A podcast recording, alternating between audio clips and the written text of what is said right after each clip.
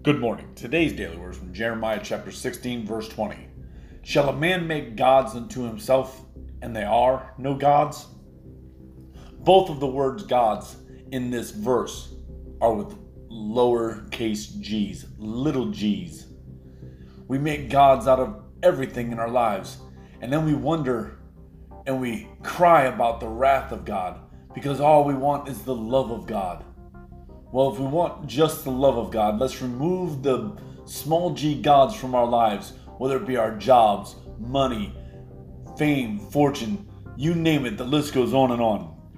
Let's remove the little g gods out of our lives, then we'll find the love of God and not the wrath of God. So don't cry about the wrath if you're not willing to remove other gods. Remember that Jesus loves you, so do I. Share the word of God with someone today. God bless you.